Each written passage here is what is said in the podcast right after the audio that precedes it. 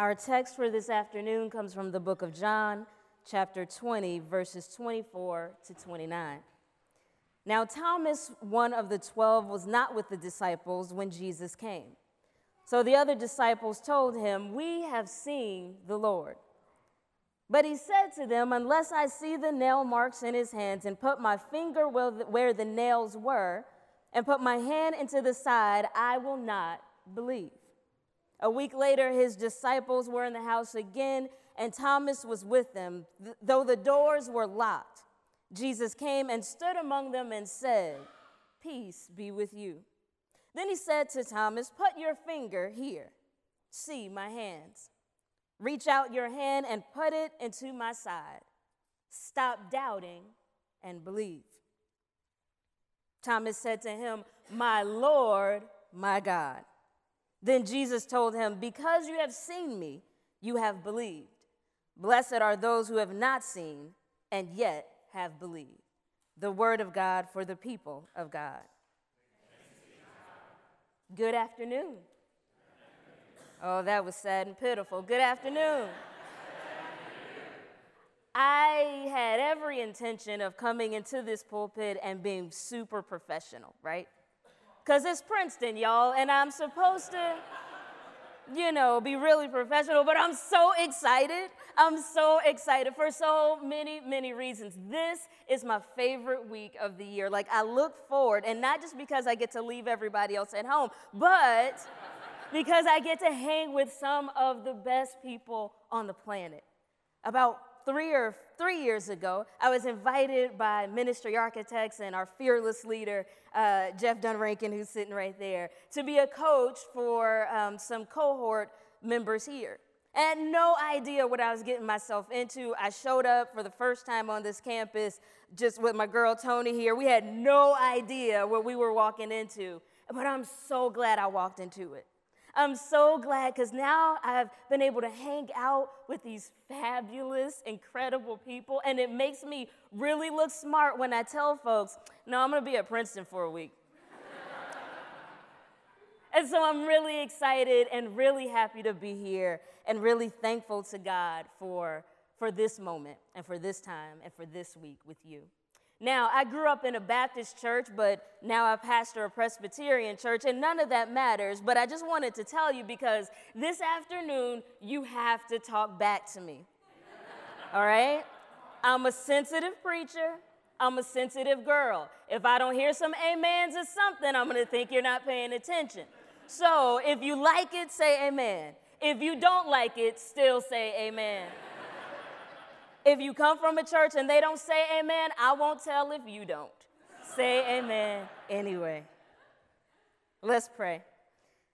God, you are great and gracious and wonderful and worthy to be praised. And we thank you for this moment, for this opportunity, and for this chance to be in your presence. Lord, let the words of my mouth and the meditation of our hearts be pleasing in your sight. God, our strength, our rock, and our redeemer. Amen. This episode in John 20, 24 through 29 is a typical youth ministry moment. Thomas, one of the 12, is a typical youth ministry kid. Bear with me now. You know this kid. This kid who might be the youngest in the group, who can't hang out with the big kids like he wants to, the kid who always seems to miss the fun stuff, because he has to leave early because his mom is calling him to, I don't know, uh, SAT prep. Or he comes late because he's running from a soccer game. You know this kid. And most of the time, when this kid misses stuff, you know, he can shake it off. He can miss a pizza party or two, that's okay. But when a moment like missing the return of the Savior happens, well, that just might put the kid over the top. Can you imagine it? Thomas comes into a room that is buzzing with excitement. His homeboys, his, his, his people are, are, are talking about something. There's a murmur, there's a whisper, there's something going on, and soon he realizes he's missed out on something. The disciples say to Thomas, Man, you missed it. We have seen the Lord.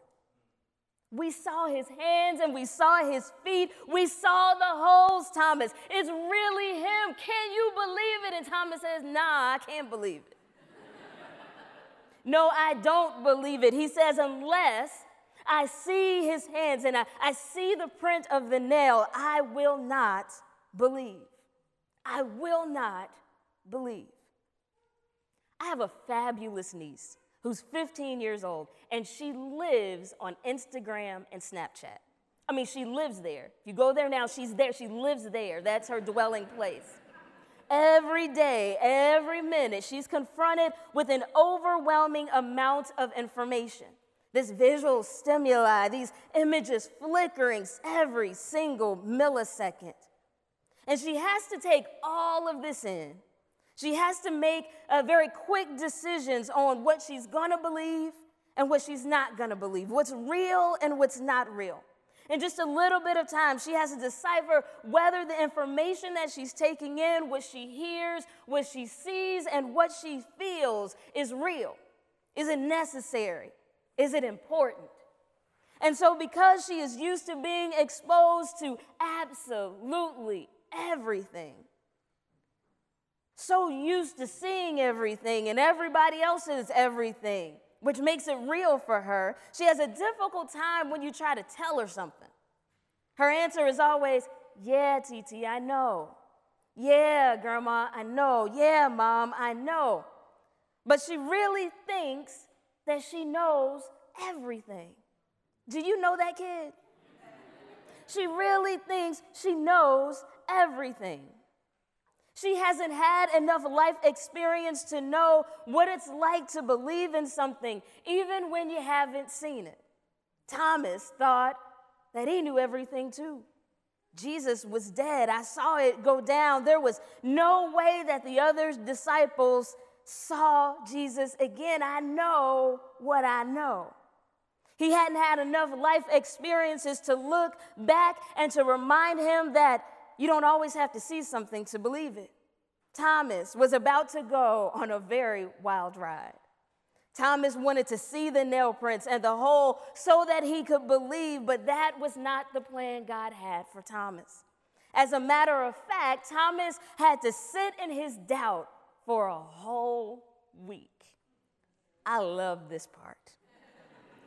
a whole week later, the disciples are hanging out again, and Thomas is with them, and Jesus, in my mind, with his dreadlocks and his tall self, comes into the room. The door is locked. Jesus steps in, and with all the swag and coolness that I, in my imagination, Jesus has, says, Peace be with you. that would blow my mind if I was Thomas.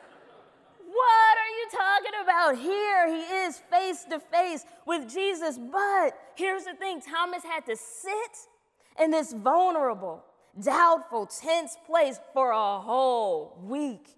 He had to struggle with this doubt. He had to wrestle with some questions about what's really real. What if they did see Jesus? Then what does that mean for me? What does that mean for my life? For a whole week, nobody gave Thomas the answer. For a whole week, nobody made it right for Thomas. For a whole week, nobody tried to fix it. I think that Jesus just gave us the best youth leader advice ever. That sometimes our youth have to sit in a vulnerable place so that Jesus can make an entrance into their hearts. That sometimes our youth need to struggle a little bit with some questions because you know they have questions. Is this Jesus real? Is this thing real? And if Jesus is real, what does that mean for my life? Sometimes they've got to wrestle. Sometimes the best thing that we can do is just be present. We don't always have to have the answer. We don't always have to have, come on, somebody, the answer. We don't always have to fix it. We don't always have to make it right. There are some things that our youth just need to have some time with so that Jesus can begin to do some hard work, can begin to do some soul tending, can begin to do some faith restoration work. And the truth be told, in that time when our youth and our children are waiting, Jesus is working on us too. I know we're fancy because we're sitting in a fancy place, but let's be honest. We haven't always had it together. Just nudge the person next to you. You haven't always had it together. This is where we can learn a little bit about our own faith. We can wrestle with our own questions. We can struggle with our own doubt. We could, we could use, I don't know about you, but I could use a little heart work. I could use a little soul tending. I could use a little faith restoration in my life. Finding ourselves in a little tension is not always a bad thing. Oh, it might hurt a little bit. It might be a little uncomfortable, but I found that in the moments of tension, that's where I see God the most. That's where I go and vigor. That's when I find myself down on my knees praying to Jesus. Isn't that what we want for our youth? Isn't that what we want for our young people? For them to find their own way to Christ, to write their own story of faith, to tell their own testimony. In this youth leader life, uh, it, it's easy for us to want to make our, our, our youth, make their life like ours was. We had a great experience, and so we wanted to be like, like ours. Or our experience sucked, and so we want to make yours better. But the beauty of life and the beauty of this ministry, of this calling, is that every story and every journey and every testimony is different and it's unique and it's personal and it's intimate. And we all have to find our own way. So, so here was Thomas after struggling for a week, looking at the risen Savior, looking at Jesus Christ in the face, and Jesus holds out his hand and says, Put your finger in it. Go ahead, Thomas. That's what you wanted, isn't it? Put your, put your finger in it. Put your, your, your hand in my side. Stop doubting and believe. Jesus didn't go to anybody else but Thomas. This was Thomas's moment. This was his intimate encounter. This, this, this is what Thomas didn't even know he had been longing for. This is the moment that moved Thomas from tension to testimony. This was his moment. I don't know about you, I, I don't know, but what I long for is a day when the young people in my life, my nieces, my nephews, the kids at my church, I long for the day when they have their very own encounter with the risen Christ. I live for the day when they can meet Jesus face to face because something happens when you meet Jesus face to face. Something happens when you doubt it for so long, but then a miracle comes and it calls you to cry out, My Lord, my God. We can come to all the forums and trainings and conferences we want. We can go to one every day and every week. But until our number one mission is to lead our young people to their own encounter with Christ, it means nothing until we lead our young people to their own encounter with Christ, doesn't mean anything. We just know a bunch of stuff. If we are not totally sold out on the vision of guiding our young people to the cross of Jesus Christ so that they can experience a moment of real realness, we are in this for the wrong reason. We must be praying and guiding and waiting and listening and sitting and walking alongside our young people in a way that lands them smack dab in the middle of the uh, uh, conversation with Jesus Christ. Thomas began to see some things different, I imagine, after this encounter. He began to see some things through a different lens uh, uh, of his belief, and, and not because somebody told him so, not because he heard a story. Now, Thomas had an experience that shaped his life forever. Now, Thomas could go and tell other people what he had seen and what he had experienced. This moment became a conversation between Jesus and Thomas. And Jesus told him, Because you've seen me, you have believed. Blessed are those who have not seen and yet still believe. Thomas had been waiting to be shown something he could believe in. So I imagine as Thomas grew up, he saw things from a different point of view. That even when you're sitting in the middle of turmoil, God is still faithful. God still shows up. That even when life doesn't make sense, God still shows up. we have the responsibility, we have the responsibility to go home at the end of this week and do one of two things. You can go home and you can sit on everything that you've learned, or you can go home and give our young people a new set of lenses, a new filter, not a Snapchat filter a new kind of filter, not something cutesy, but something they can use in real life, a new way to see life and see the church and see faith and see Jesus. So that when they find themselves in a season of tension and turmoil and doubt, they can say, I believe it, not only because I've seen it, I believe it because it's real, because I've had an encounter, because I've had a moment. I've had an encounter with the living, breathing, moving, all loving, all powerful, always faithful Jesus Christ. And I know that God is faithful. I know that God will show up. Maybe this week is for you. Maybe you're running away from your kids for a couple of days. Maybe you thought it would be great to just hang out in such a beautiful place. Maybe you're here to learn some things about yourself. Maybe you need to be reminded that God is faithful and that God always shows up. God is faithful in your doubt and in our fear and in our joy and in our sorrow and in our distress and in our wrestling. God is faithful. God is faithful even when parents are mourning the death of their four children in Nashville. God is still faithful. I might see chaos, but I believe that God is faithful. I might see evil, but I believe with everything in me that God is faithful. I might see madness, but God is still, come on, somebody. I might see, I might see destruction, but God is still faithful. And God still shows up. Oh, if you don't believe that, then we can pack up and we can go home now.